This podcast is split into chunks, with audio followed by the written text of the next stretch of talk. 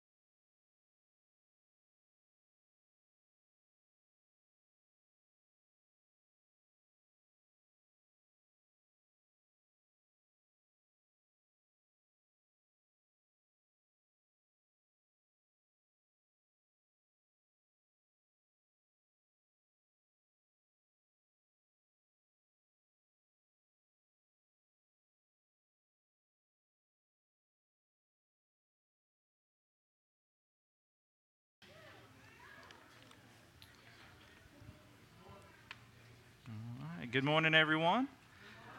My name is Josh Ingan. I serve as the pastor here. Welcome to, to Union Chapel Baptist Church. Uh, we've got a lot of good things going on. I'm really excited about this Wednesday. We're going to have homemade ice cream social. So come for that this Wednesday at six o'clock for a good time of fellowship. Also, next Sunday, I'm even more excited about this. We're going to have a baptism next Sunday. Eloise, my daughter, is going to be baptized. Uh, so join us for that next Sunday at, at eleven, our worship service here. Um, also, next Sunday, August sixth, uh, at six p.m. in the evening, we're going to have a Southern Gospel singing group come in. Uh, they're out of Tennessee. They're making the rounds in the area, and they had an opening on that August sixth, and so we snagged them up. And so they're Phillips and Banks. Uh, Rachel says they're really good. So she is the music, musician in my house. I was like, I don't know if they're good or not, you know. Uh, but they're really good, and they come highly recommended from some of my pastor friends. They're singing around in churches in the area. And so put the invite out. I've texted some of my pastor friends, and they're going to invite their churches today as well. Uh, so that's next Sunday, August sixth at six p.m., and uh, it's, it's free to attend. They are going to be taking up a love offering if you'd like to support their ministry. Uh, homecoming committee meeting, August seventh, it's Monday at ten a.m., and then uh, next month we're going to have uh, a special business meeting August twenty-seventh uh, for a vote on for our budget and stuff. Um, we've got a lot of good things in the order of worship today, reading scripture, praying. We're going to be taking the Lord's Supper together today. Um, before we get into that, I did want to call up uh, Norm and Cindy Fournier. Uh, they've been members with us. Come on up, come on up. I warned you. I warned you ten minutes ago, you know. uh, so they, they've been with us uh, for a, a good bit now, and we've gotten to know and love them, and they've been able to serve and to be with our church family. And uh, they're going to be going to, to Ireland uh, this coming week. Uh, Cindy's got a, a job. Uh, her job's moving over there. And so they're going to be over there for about three years. Um, but they assured me they're going to be coming back from time to time, and so we'll still see them again. But I just wanted to take this time to, to send them off and pray for them as they take this new journey, and that they would be used by the Lord there in Ireland. So uh, let us pray for them. God, we thank you for Norm and Cindy, and we thank you for their lives and their faith in you and what they've meant to us as a church family, and how they have prayed for us and loved us and supported the ministry.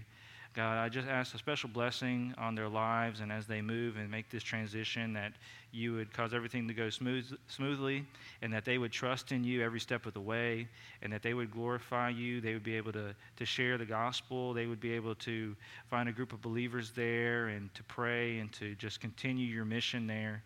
And God, we look forward to when they can uh, come back and visit with us, and that we'll still be connected with them as they go. God, we, we pray these things in Jesus' name. Amen. Thank you. All right, so we're going to have our call to worship. Uh, Roger's going to come up and, and read Revelation five, six through ten.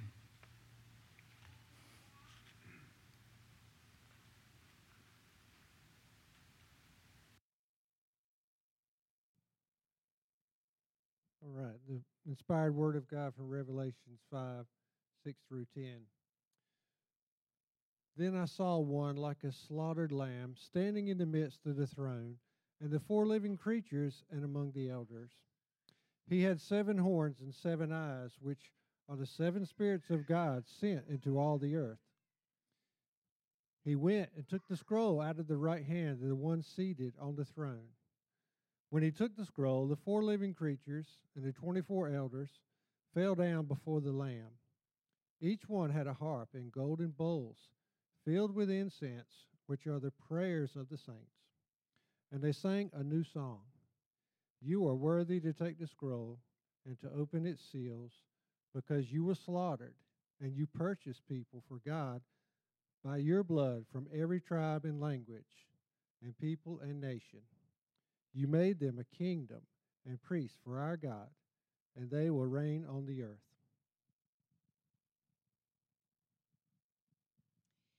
Good morning, church. Stand with us as we worship together. We're singing, I Sing the Mighty Power of God, hymn one twenty-eight.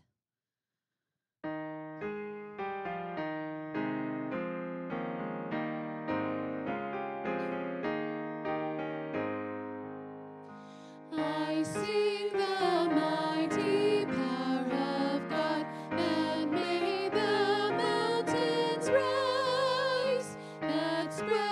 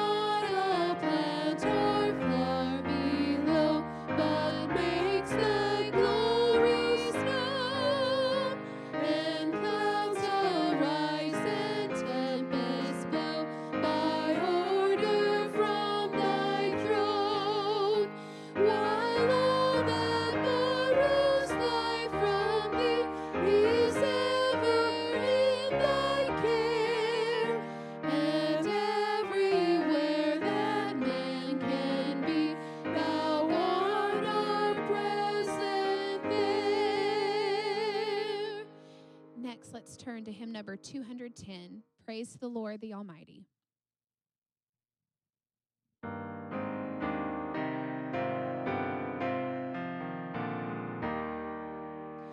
Praise to the Lord the Almighty, the King of creation. Oh, my soul, praise him, for he is thy health and salvation. Oh, you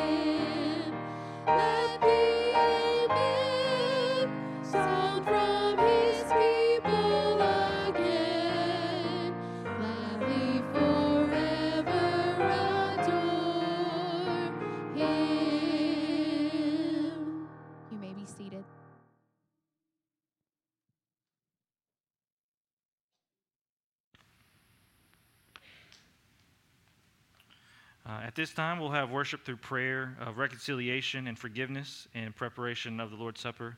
I'm going to have Miss Kathy Creech come and read our scriptures and pray for us.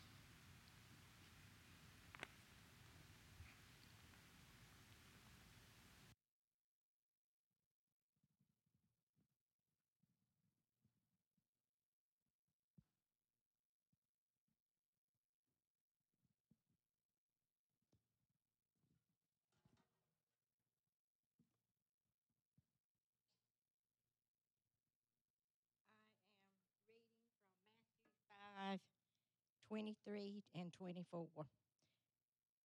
So if you are offering your gift on the altar, and there you remember that your brother or sister has something against you, leave your gifts there in front of the altar. First go and be reconciled with your brother or sister, and then come and offer your gift. First Corinthians chapter eleven, twenty-seven, twenty-eight, and thirty-three.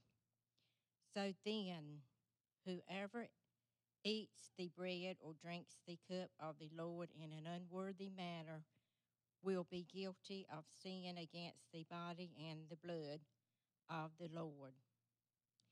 Let a person examine himself in this way. Let him eat and eat the bread and drink from the cup. Therefore, my brothers and sisters, when you come together to eat, welcome one another. Let us pray. Lord, we thank you for this day. Thank you that we have a place to come and worship you. Lord, if we have anything against our brothers and sisters, or if our brothers and sisters have anything against us, help us to reconcile and forgive one another. In Jesus' name I pray. Amen.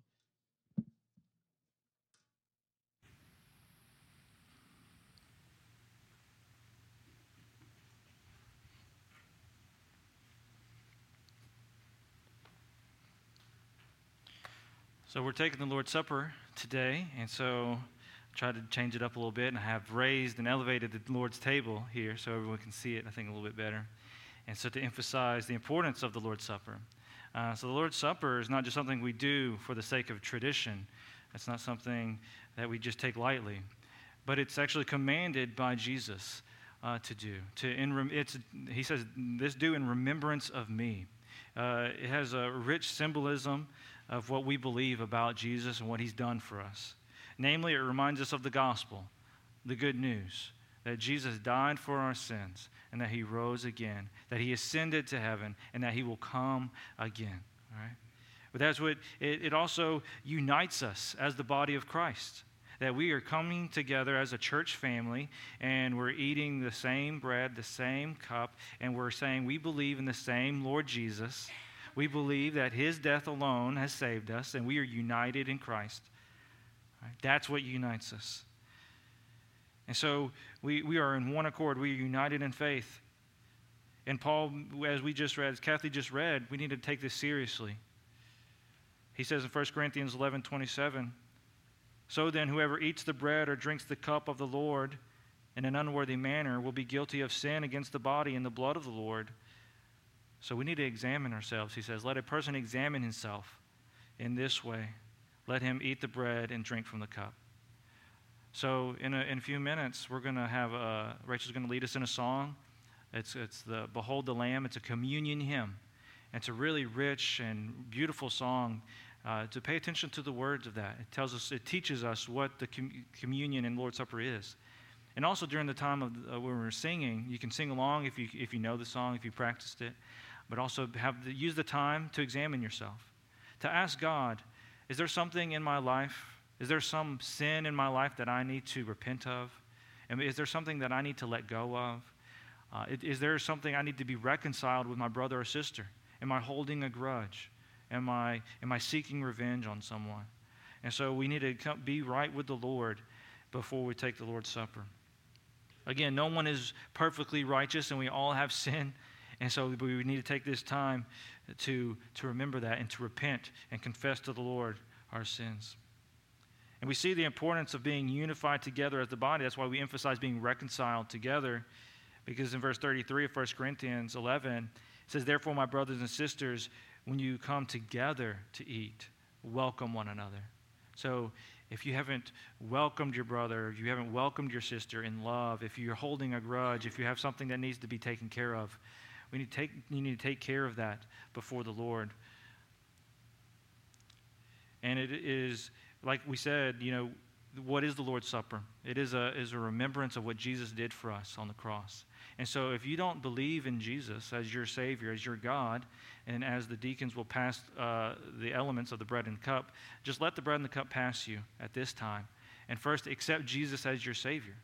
Um, and so it is, the Lord's Supper is for believers. It is for those who have cons- confessed their sin, who confess Jesus as their Lord, who have been born again by the Spirit through faith and have followed him in baptism, declaring your allegiance to him. So use this time again as the deacons serve the elements of the bread and the cup. Use this time as a self-reflection, time of prayer, time of praising God for what he has done in Christ. And once they've passed out all the elements, we'll take the, the, the elements together, showing our unity as a family of God. So let me pray for us.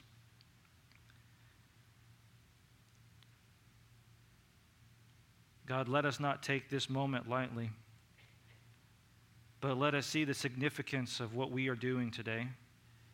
Let us see the significance of what you have done for us, that you died in our place, that you rose again, that you ascended to heaven, you're coming back. God, that is our hope, that is our trust. God, we declare that to you, and we declare that to each other, and we declare that to the world in this moment. Help us be unified around Jesus. Help us to love one another as you have loved us. Amen.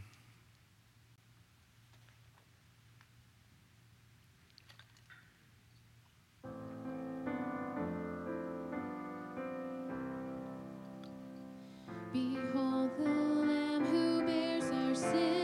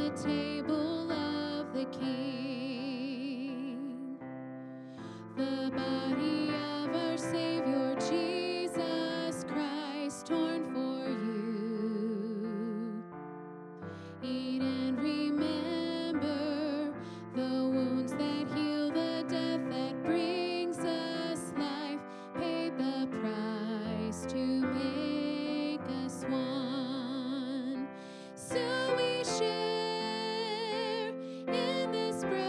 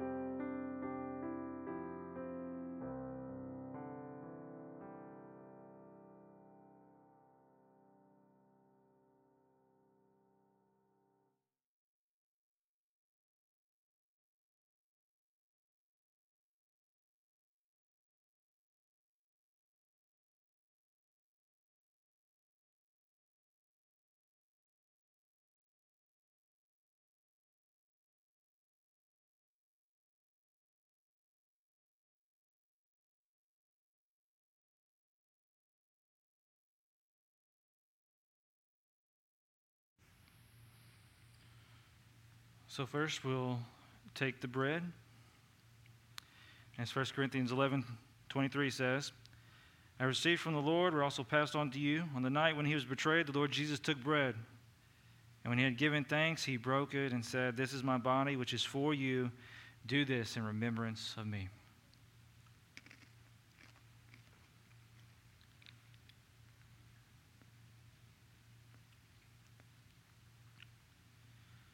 And you take the cup.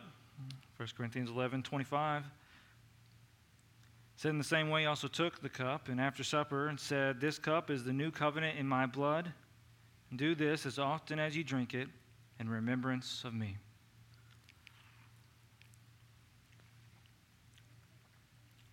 For as often as you eat this bread and drink the cup, you proclaim the Lord's death until he comes.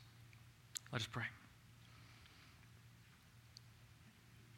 God, we thank you for this, this time where we get to remember your death and your resurrection and your coming again.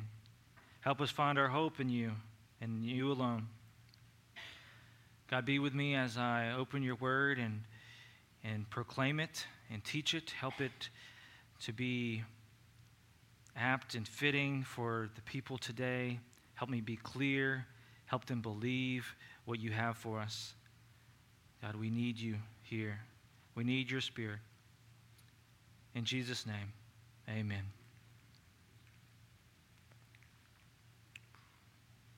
You guys going to sit down here today? That's fine. I'd love to teach. I'll, I'll preach for you right here. But I didn't. I didn't want to hold you up. I didn't want to hold you up. I got to mess with the deacons. They're great. I love. I love our, our godly men and leaders of the church. They help me out in so many ways. We'll be in Psalm one forty-nine today.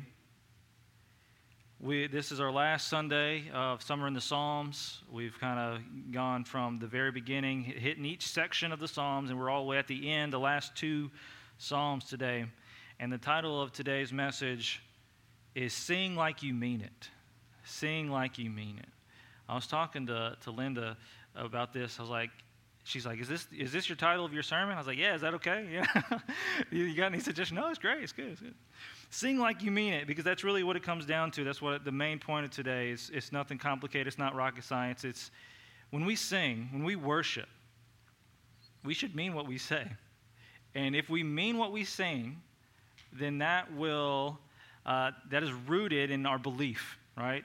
You, you, what you really believe ab- about God. And so two main points. The first point is, uh, is in the form of a question. Why don't we sing with excitement, joy, and emotion? Why do sometimes we do not do that? Why don't we sing with excitement and joy and emotion like we, like maybe even you want to, or maybe we ought to? As we see in the Psalms, they sing with excitement, joy, and dancing, right? Why don't we do that? And the second, we'll look at how praise... Praise, worship through song can actually be, be used in spiritual warfare. Praise as spiritual warfare. Okay, it's it's it's more than just singing, right? It's, it's more than just going to a good concert. Okay, there's something spiritually happening. So it'll be in one, Psalm one forty-nine, and I think fitting for today's message and for the psalm, I want us to stand together as I read. So if you can stand as I read, if you're able, in one, in one honor in God's word, and I think it's very fitting for Psalm one forty-nine and one fifty. It says this, Hallelujah! Sing to the Lord a new song, his praise in the assembly of the faithful. Let Israel celebrate its maker. Let the children of Zion rejoice in their king. Let them praise his name with dancing, make music to him with the tambourine and the lyre. For the Lord takes pleasure in his people. He adorns the humble with salvation. Let the faithful celebrate in triumphal glory. Let them shout for joy on their beds. Let the exaltation of God be in their mouths and a double-edged sword in their hands, inflicting vengeance on the nations and punishment on the peoples, binding their kings with chains and their dignitaries with iron shackles, crying out the judgment decreed against them. This honor is for all his faithful people. Hallelujah. Hallelujah. Praise God in his sanctuary. Praise him in his mighty expanse. Praise him for he is, for his powerful acts. Praise him for his abundant greatness. Praise him with the blast of a trumpet. Praise him with harp and lyre. Praise him with tambourine and dance. Praise him with strings and flute. Praise him with resounding cymbals. Praise him with clashing cymbals. Let everything that breathes praise the Lord. Hallelujah. You may be seated.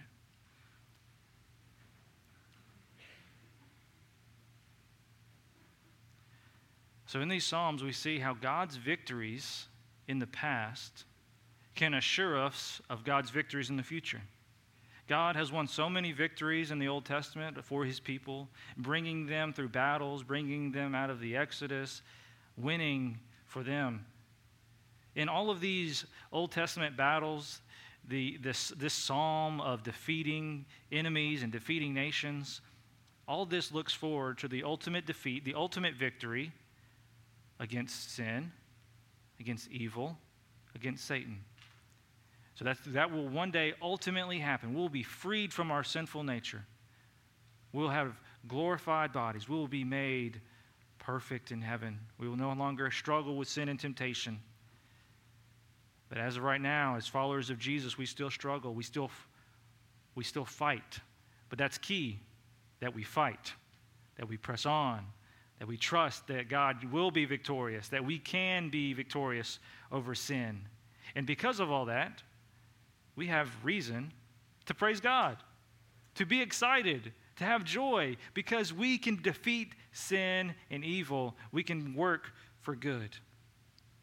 And so, if we are victorious, if Jesus was raised from the dead, then why do sometimes we sing as if Jesus is still in the tomb, right?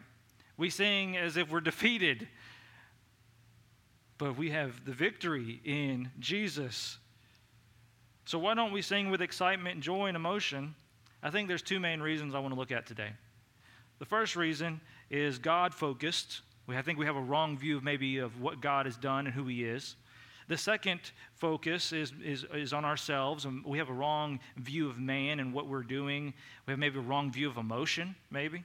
So first, the God reason why we don't sing for emotion. I mean, why we don't sing with excitement and, and joy and emotion. Look again at Psalm one forty-nine, verse one. It says, Hallelujah. Praise God. It could be translated. Praise Yahweh. Sing to the Lord a new song. And then how are they singing? Look down in verse three. It says, let them praise his name with dancing. Watch out. This is a, we're in a Baptist church. I got to watch out. This is the word of God. I'm not making this up, right? You know, I think a lot of we think we see things, and over time, culture they they mess up good and godly things, right? Our culture has messed up dancing, where it becomes this this secular thing. It, it becomes sexualized even, and so where we feel uncomfortable with even dancing in, in church or dancing to God. We a lot of us don't even have a category for that. Like, what does that even look like, right? And so. My point today is not to convince you to start dancing. That I mean, if that's what the Lord's leading you to do, I'm not going to tell you to stop. My point is they worshiped God with joy and excitement, right? They, they were filled with emotion that they were dancing to the Lord. They were playing instruments. They were having the tambourine. They were having cymbals. I think all this shows that they were joyful. They were happy to praise the Lord. And this came out in their physical actions. This came out in how they sung and what they did. And so how can we get to that point? How, how do we how do we sing with excitement and joy? First, I think we need to we need to realize or rediscover, or for maybe for the first time, to realize the greatness of God. To really understand how great God is. It's kind of like this. You go to watch a sporting event, whatever, pick your sport, baseball, soccer, whatever. There's a lot of highlights on baseball yesterday I was watching. And when someone hits a home run or someone someone saved, uh, they robbed a home run, they reached over their fence and caught the, the home run that would have been to win the game, right? Everybody in the stands, people watching on T V are excited. They jump up for joy. None of them were taught that, right? None of them were like, all right, guys, when they hit the home run, make sure you stand up and raise your arms and yell. Like, no, that just naturally happens, right? You're excited, and you scream out for joy, you shout. Everyone recognized the greatness of what just happened in that sporting event, okay? So everyone recognizes what happened. So we need to recognize what God has done. We need to recognize who God is. If you're in, if you're coming together, we're singing and we're praising.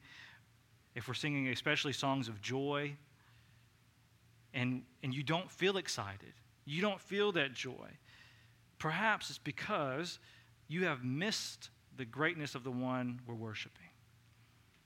God is our maker. God is our king. Look in verse two. It says, let Israel celebrate its maker.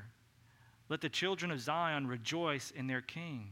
Now, this was talking about the people in the Old Testament, but looking forward to the New Testament pe- people of God. Jesus brings people from, from all nations into his family. God may, is the maker of everything. God is the maker of everyone. He created it all. He made the stars. He made the sun. He made the moon. Sometimes as you get older, the temptation will to be to put God in kind of your own little box. Like, you have God figured out. You know everything about him. He's very small. He becomes smaller and smaller and smaller. But you can't forget how great God is. We cannot forget his power. Just think about the sun. This is the greatest thing, that um, the, the image of God creating our sun. Not even talking about the millions and billions of other suns and stars, right? But just think about the God creating our sun. That's millions of miles away. I don't know. I didn't look it up. It's a long ways away, right? And it causes so much heat. You know, this week, right? Like, it's been hot. And God created that. And if it was just a, like a little bit closer to the earth, we would be even hotter. And we, it's just like we don't even want to go outside right now. So, but God is more powerful than the sun. That's just hard to imagine. And the same God who created the sun created you. Not only created you, he knows you. He knows every thought you have, which can kind of be kind of scary sometimes. But there's an intimacy there. There's a relationship to be had with the God that knows you. And it's amazing to further think about that the God that created you, that God created everything, he actually wants you to know him, right? He's not hiding from us. He wants us to know him.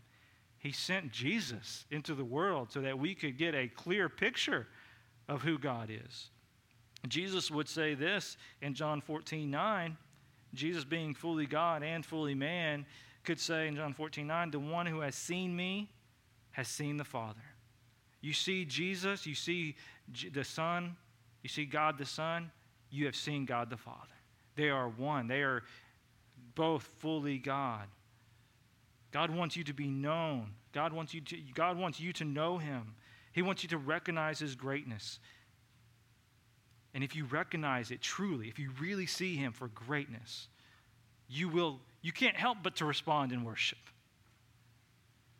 We also see the greatness of God not only in that he created all things, not only do we see that God, the greatness of God in the person of Jesus, who lived the perfect, sinless life, we see the greatness of God in that he sacrificed himself for us.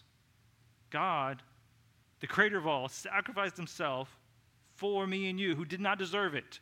We sinned, we deserved punishment. He took our place. And because he, he did that, he makes us into his people. Because look back in verse two, it says, let Israel celebrate its maker. Because God created his people, Israel. In the same way, God creates his people, the church, through Jesus. We become part of the family. We become part of the children of God through faith in Jesus. God is the maker of his people. God called his people out of idolatry. He called his people out of sin into victory over sin, into salvation. He called us into the, the kingdom of God. We read this last week, First Peter two nine. Says, you, he's talking to the church, those who believe in Jesus, you are a chosen race, a royal priesthood, a holy nation, a people for his possession. so that you may proclaim the praises of the one who called you out of darkness into his marvelous light. That's what God has done for each and every one of us who trust in Jesus. He's called you out of darkness of sin into his light so that we can praise him. In verse ten, just to remember, once you were not a people, but now you are God's people. In other words, once you were a, a rebel of God. You were in, in sin, but now you are a part of the people of God. You have received mercy now. Okay? And if we truly understand that, that will lead us to praise God. That will lead us to worship God with excitement and joy because of what God has done for us. And so if you have trouble singing with joy with your church family, if you have trouble singing with joy the praises of God, remember who God is and what he's done. And so that's the God focus. Let's turn to the, the man focus here. A second possible reason people may have a hard time singing with emotion and excitement is that they just may have a difficulty expressing emotion in general. Okay? It may not be a, a sin problem or a lack of understanding or a lack of recognition, but they have never been taught, or maybe have never seen, or maybe have never even thought about uh, how to express emotion and what we do with that.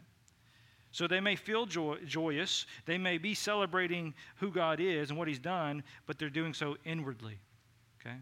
They're doing so inwardly. There, there's people like that where you would talk, I talk to people all the time, and I would talk to them, and I would leave the conversation, I was like, I don't know if I just if they liked me or they hated me after that. You know, they're just like blank, like staring at me. I'm like, I'm going to assume they like me, you know? Like, some people just do not express their emotion, and, like, on, you cannot tell what they're thinking. But I think a lot of times, you know, even from my own experience, it's not that I don't express my emotion, because I can think of times where I express emotion. And I think for men, this is a, probably pretty common, is that we are really easy to express um, uh, the ang- our, our emotion of anger, right? We, you, if you're angry, everybody in your family knows you're angry, right? Like, we don't have to, we don't have to hide. It's, it's not, it's hard to hide that. So I think sometimes I have, I have actually limited my experience, my, my experience of joy and celebration. I've kind of regulated that and brought that down a notch because I was afraid of what people might think of me, right? I was afraid of people. I'd be like, they'd be like, that guy's a little weird. What, he's faking it. He's just trying to get attention. You know, just, all these things come into my head of reasons why not to express emotion, right? The fear of man should not limit my expression of joy.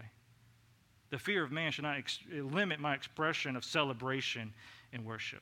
And especially considering that we are a church family.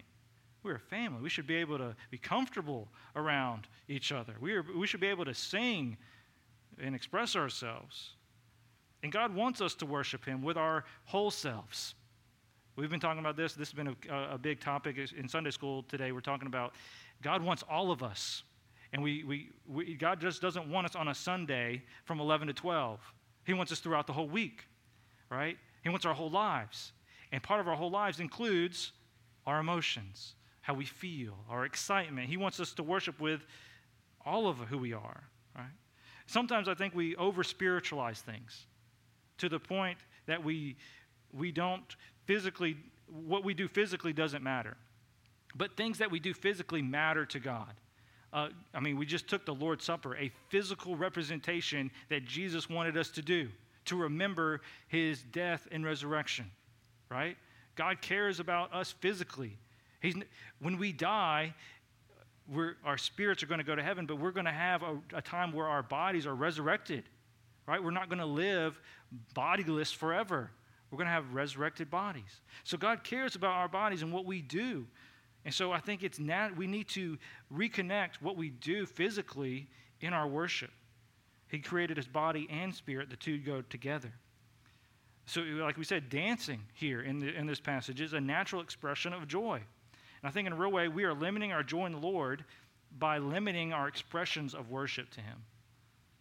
Not only for ourselves, I think you, you should be free, not fear other people. You should be free to express your emotions for yourself, but also consider those around you. Consider others, to think of the benefit for them. Like we had Vacation Bible School two weeks ago, and we had the kids come up on stage, remember? And what was the song? Go, go, go. And there was like, right? Like it, they were in it, right? They were jumping off the stage almost, right? And that was that brought me excitement. I talked to other people that like, they loved that. They they they they see the kids' excitement, and I was like, it was, it's so true. But why don't we act like that every Sunday, right?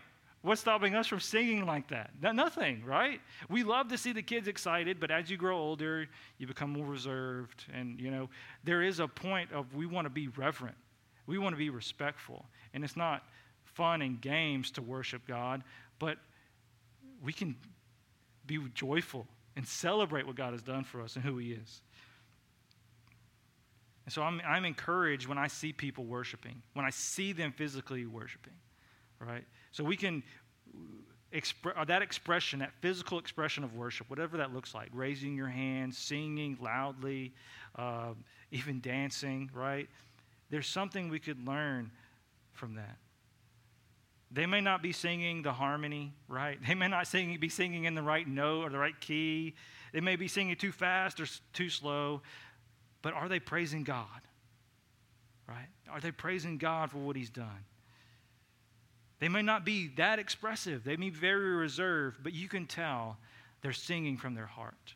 They're singing what they really believe, and they really, really worship God. I feel like a lot of us are like the dad in the movie Elf. Have y'all seen the movie Elf? Um, funny movie. Near the end of the movie, people have to sing with Christmas spirit to get Santa's sleigh to fly, right? And at the end of the movie, the dad, they're all, the whole New York is singing, singing, you know, Santa Claus is coming to town. Uh, but the dad is like just standing there lip singing, right? And his son notices. And he's like, Dad, you're not even singing. Okay, and, you know, he calls him out on it. You're just moving your lips. You're not really singing. And his dad's like, what's the big deal, you know? And right, right at the last minute, he finally sings, and the Santa sleigh goes up into the air because he had enough Christmas spirit. But I think a lot of us are like that. A lot of us are not really singing. We're just moving our lips, right? We're not really singing. As a part of God's family, as part of His church, God has made you a priest. You have responsibility. God has called you to worship Him through song. Your fellow members need to see and hear you sing. It is important. They need that encouragement. They see people like Kay Leffingwell go, has gone through pain and hardship, but she continually sings with joy for what God has done for her, right? Hearing someone sing the truth of God could teach you just as much as any sermon. We need each other. We need to sing together. We need to hear people like Dickie Bryant shout for the Lord. I can hear him from way over here. It's amazing. I love it. We get to see everyone singing. I really have a good seat in the house sitting on the front. I get to hear the people behind me. Dwayne's a great singer. Joe Seals, usually sitting back here. He's a great singer. I love it. And from time to time, I look back. I get to look to the back of the church and see who's singing. I really feel the, the people on the worship team up here, they have the best seat in the house. They get to see everybody singing every week. You know, it's great to be encouraged to see people singing. Ephesians five nineteen actually commands us to sing to one another. This isn't just for ourselves. We're not worshiping um, just for ourselves to God, but it's a, a, a together aspect. Ephesians five nineteen says this, speaking to one another in psalms, hymns, and spiritual songs. There's a, there's a place where we're talking together in that, singing and making music with your heart to the Lord. And I think key here is we've been talking a lot today about expressing ourselves in worship. What does that look like, right? Not having a fear of man, expressing your joy. We see people shouting for joy, raising their hands, dancing, using instruments. But these things are not to be forced. These, these things are not to be manufactured, right? These things are not commanded to us, but they are available to us. I think that it's good for us to sing with all of ourselves, emotions included. I was at a church conference uh, a few years ago. Man, I'm getting old. It's like ten years ago now. Goodness. And they had really good, rich biblical songs. and I really loved them. Some of them I knew, and I was singing. Me and my friends were singing. It was a great time of worship.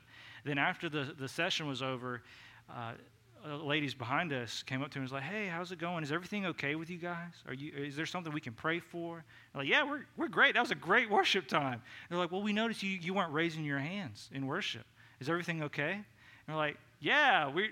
This is just how we worship. You know, we just we were singing out with from with our hearts to the Lord. We weren't dancing or raising our hands, but we were really singing. But they they came from a different tradition where like if you weren't raising your hands, like something was wrong." And right, so we can worship differently. And we told them that we loved the song. They were beautiful and true. Uh, but we were just singing from our heart without raising our hands. That's just not something we wanted to do at that time, right? So I think there's a valid warning to people who are expressive in worship, who if that's your natural tendency, if that's what you grew up with, if that's what you're doing, there's a warning not to condemn other people for not worshiping the same as you, right? They could be just as full of the Spirit as you, with singing more reserved. Because what matters ultimately, as it says here, is that we're worshiping God with our heart, that it's genuine, right? Is it genuine? Because you can have a lot of people that worship with their hands raised and running and round and dancing, that it's not genuine. I'd rather have someone genuinely worship God from their heart and not be expressive than the other way around and some fake it, right? It's also important to know, as I was reading this book on worship this week, Harold M. Best is his name. He teaches us in his book called Music Through the Eyes of Faith. Really good book if you want to check it out. Music Through the Eyes of Faith. He says this, being emotionally moved by music is not the same as being spiritually or morally shaped by it. So being emotionally moved is not the same thing as being spiritually or morally moved, right? Because you can listen to any secular song, and it can bring you to tears, right? Or bring you to joy. But if it doesn't do something with your relationship with God or your relationship with other people or teach you something morally, emotion by itself is not the determining factor. We must not mistake an emotional response for a spiritual response. Instead, our focus should be on the truth of God's words, the truth of the songs, and we should be shaped by them, which can also lead to an emotional response. Again, don't hear me say emotions don't have any place in worship. That's a major part of the sermon today, is to show your emotion, be expressive, have joy, celebrate, but it's not the end-all, be-all, right? Harold Best goes on to write, the issue is not whether the music has merit or power, but whether the worshipers are making an offering. If they can't worship until the right music comes by, you ever, you ever feel that way? I know that's a temptation. Like, well, they didn't sing my song. They didn't sing the song I liked. I'm not really going to worship today. If you're waiting on the right music, then they are essentially preferring the gift over the giver. They're preferring the gift of music and the right song over the giver, God. Instead of making God's presence contingent on the quality or the effect of the gift, he makes this point. Music and art are not the Messiah, right? Music and art are not the Messiah. They are gifts. Music and art are gifts from God. We do not worship them. Music and art are not the Holy Spirit.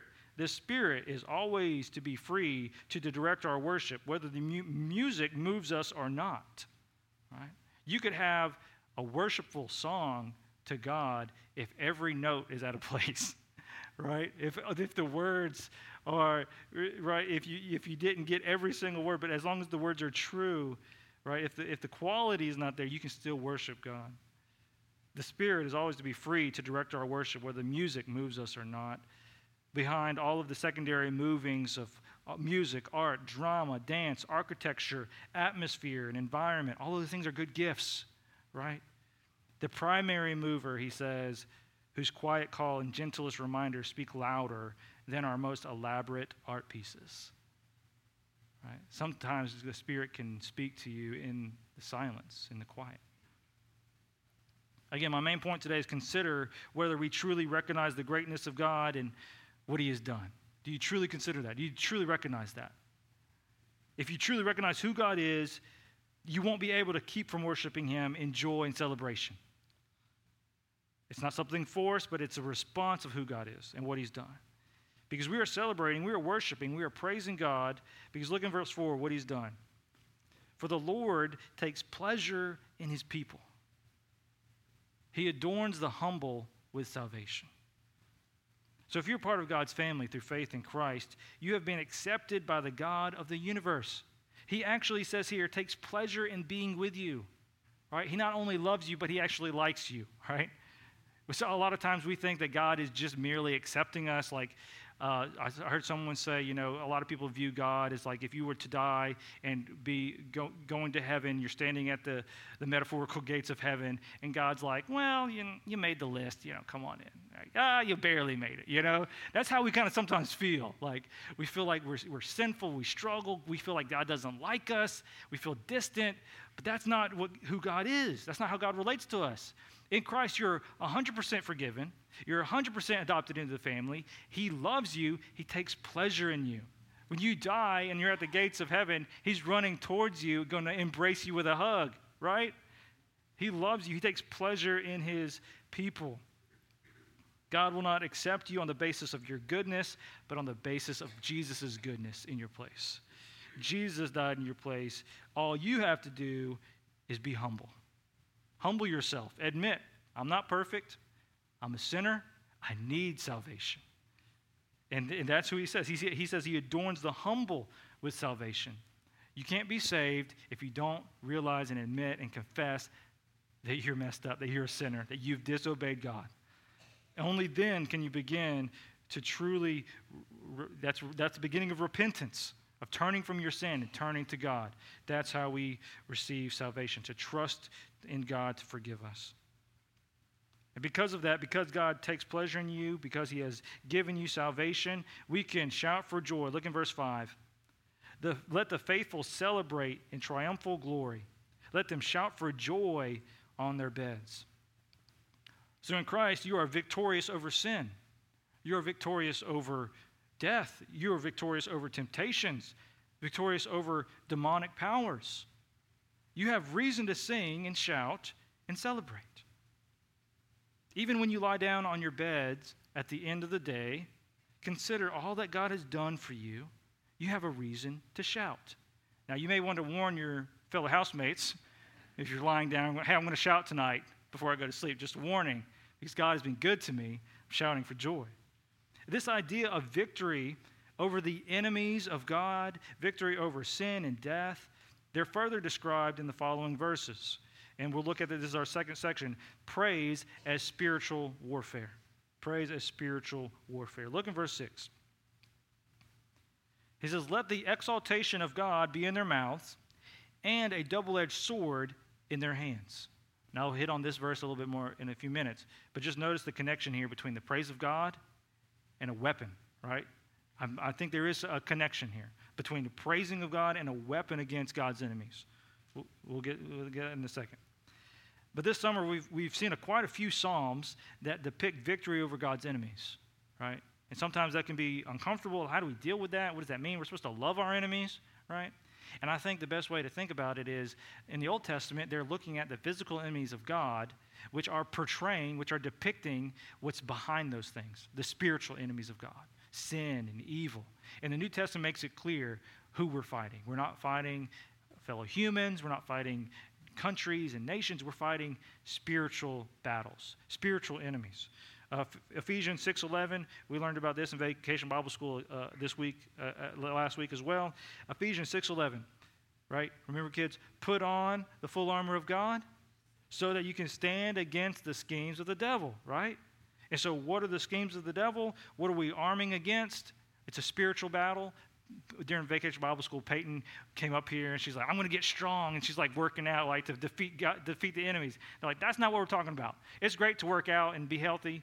Me and Demetrius need to do that, right? We need to work out.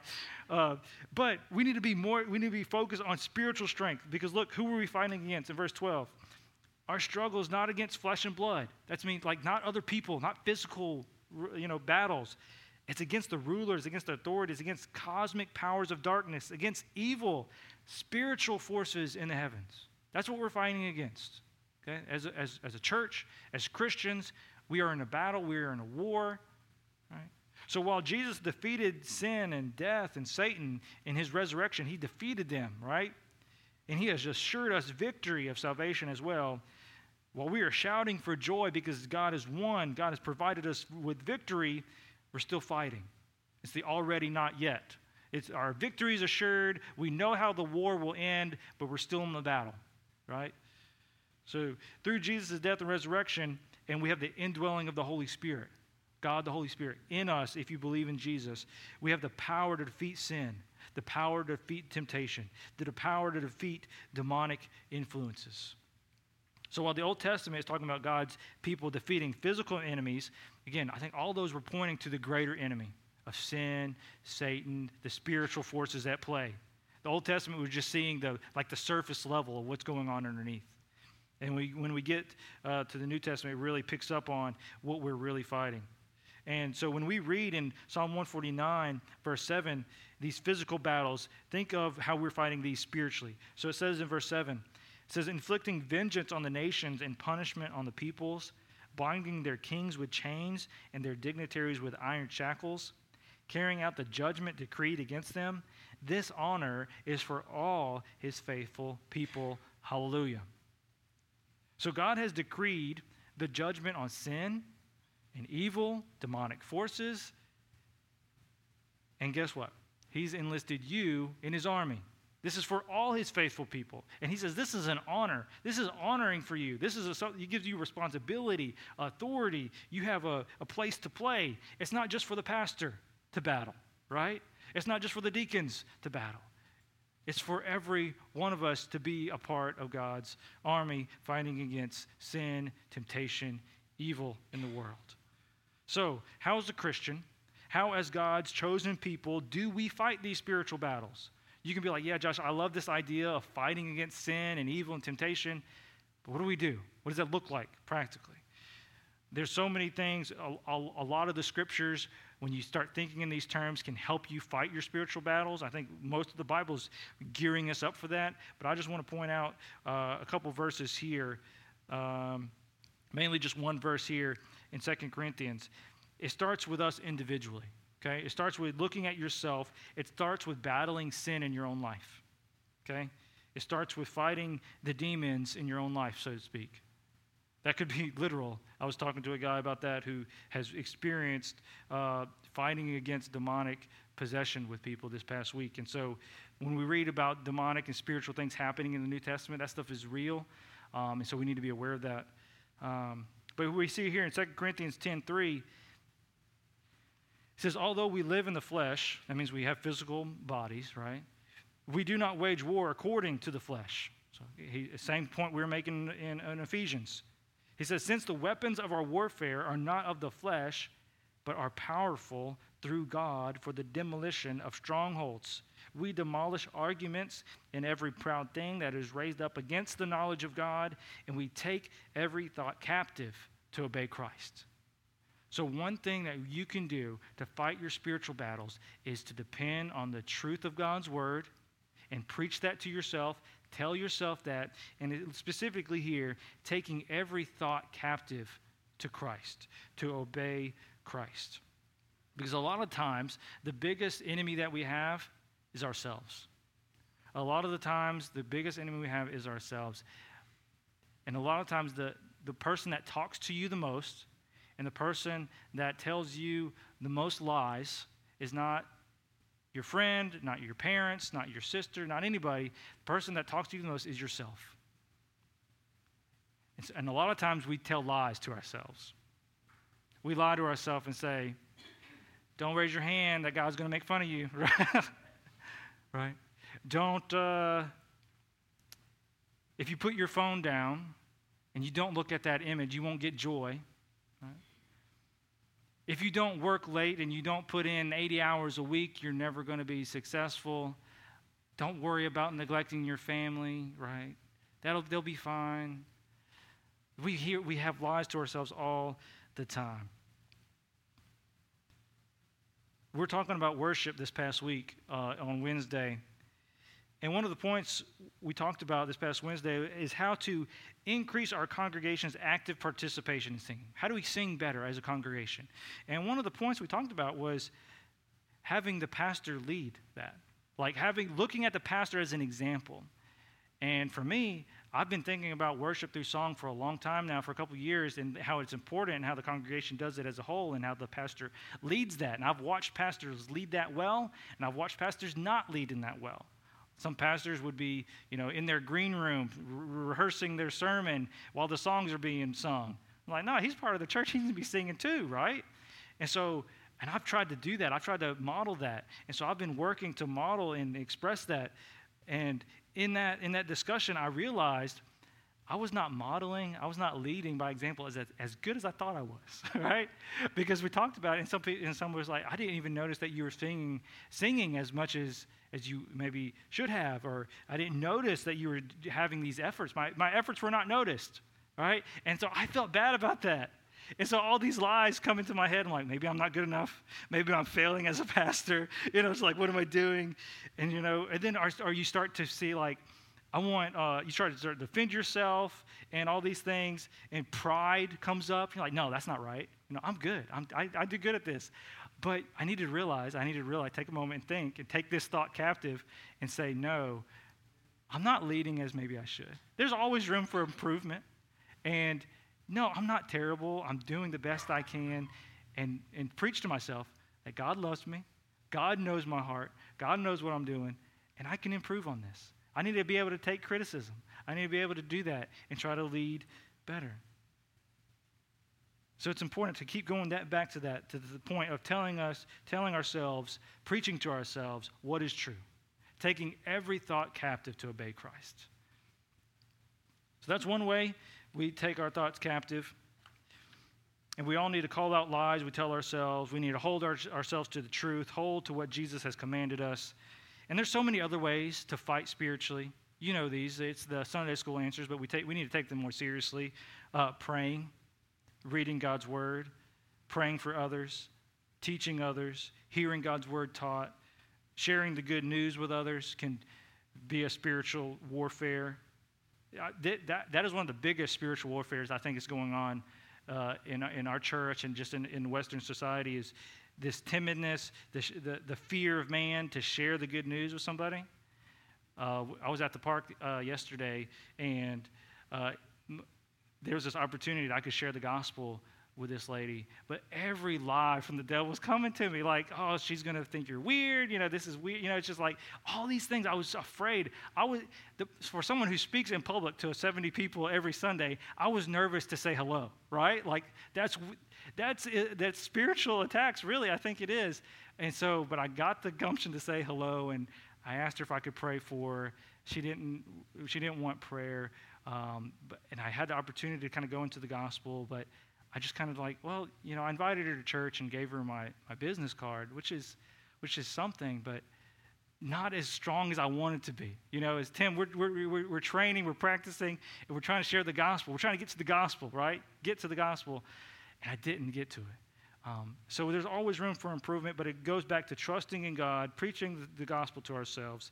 But that is one way that we can fight spiritual battles, sharing the gospel, humbling ourselves, really doing what God says to do in the Bible, right? We you can read all day, but are you doing what the Bible says to do? That's really what it comes down to as well. The Bible is basically our marching orders for spiritual battle.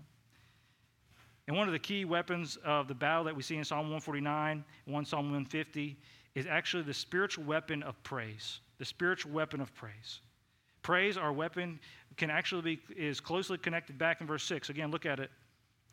It says, let the exaltation of God be in their mouths and a double-edged sword in their hands. As some scholars, even they translate the Hebrew, this uh, co- connection, ver- this connecting, uh, coordinating conjunction here, and as a explanative. Like it, it says the second clause ex- is explaining the first clause. So some people would translate it like this. Let the exaltation of God be in their mouths, and let that be a double-edged sword in their hands. So it's like your praise is your sword. Your praise could be your sword. While this is not like a definite translation, that, you know, no modern translation does that, um, they don't make, make it that specific. I think this idea is true. I think that worship is a weapon against evil. I think that's certainly true. Just think about it like this. Satan would do everything he could to keep you from worshiping God, right? Sa- the enemy does not want you to worship God. Satan would do everything he could to keep you from other Christians. He doesn't want to see you, he doesn't want you to see other Christians singing from their heart. He doesn't want you to be encouraged by that. He wants you to be isolated and stay alone. Satan would do everything he could to let us dwell on the lies instead of the truth of what God has done for us. So, as we close today, I want us to fight against the schemes of the devil with praise. Let us stand again, and I'm going to read Psalm. Let's read Psalm one fifty together. So let's stand, Psalm one fifty, and let's read it together if you're able. And after we read, we're, we're going to we're going to praise God through song. So let's read together, Psalm one fifty, one through six. Hallelujah. Praise God in his sanctuary. Praise him in his mighty expanse. Praise him for his powerful acts. Praise him for his abundant greatness. Praise him with the blast of a trumpet. Praise him with a harp and lyre. Praise him with tambourine and dance. Praise him with strings and flute. Praise him with resounding cymbals. Praise him with clashing cymbals. Let everything that breathes praise the Lord. Hallelujah. Let's continue standing and praising God through song. If you guys have anything you want to talk about or anything mentioned in the sermon about Jesus and your relationship, uh, baptism, member of a church, or Lord's Supper, anything, uh, we'll be we'll have a short business meeting afterward. But come stay afterward, and I'll talk to you about that or this week. So let's continue praising God through song.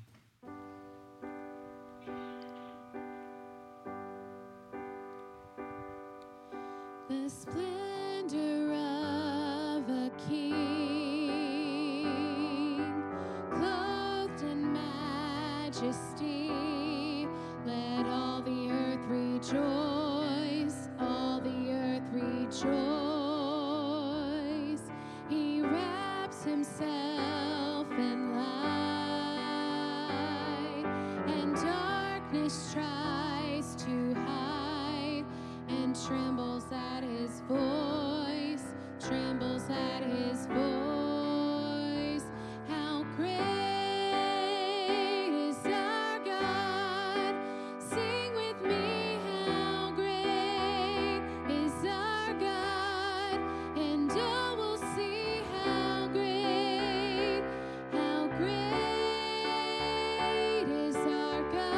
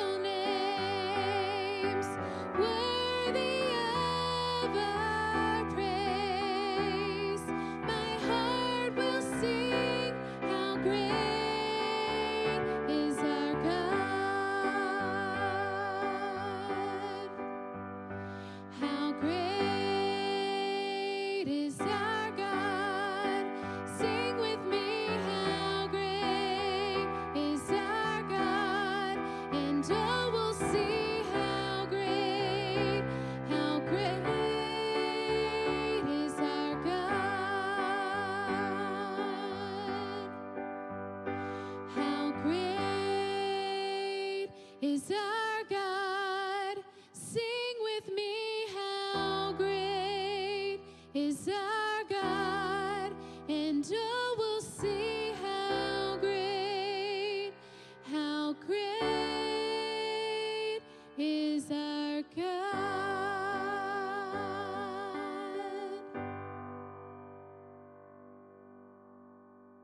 You are dismissed. Not yet? We're going to have Gene come up and do the uh, prayer for generosity, and then we'll be dismissed. Thought I was getting out of that. Second Corinthians nine, six through nine. The point is this: the person who sows sparingly will also reap sparingly, and the person who sows generously will also reap generously. Each person should do as he has decided in his heart, not reluctantly out of compulsion, since God gives, loves a cheerful giver, and God is able to make every grace overflow to you, so that in every way, always having everything you need, you may excel in every good work. As it is written, he distributed freely, he gave to the poor, his righteousness endures forever. Lord, we thank you for this day that you've given us. Thank you for the time of worship and gathering together and the sermon. Lord, help us to remember to sing and make music with our hearts to you and to truly recognize who you are. Let us have the victory and the shout for joy. Amen. All right, yeah, you guys are dismissed. Stay around for the business meeting if you're a member, and I will see y'all next time. Thank you.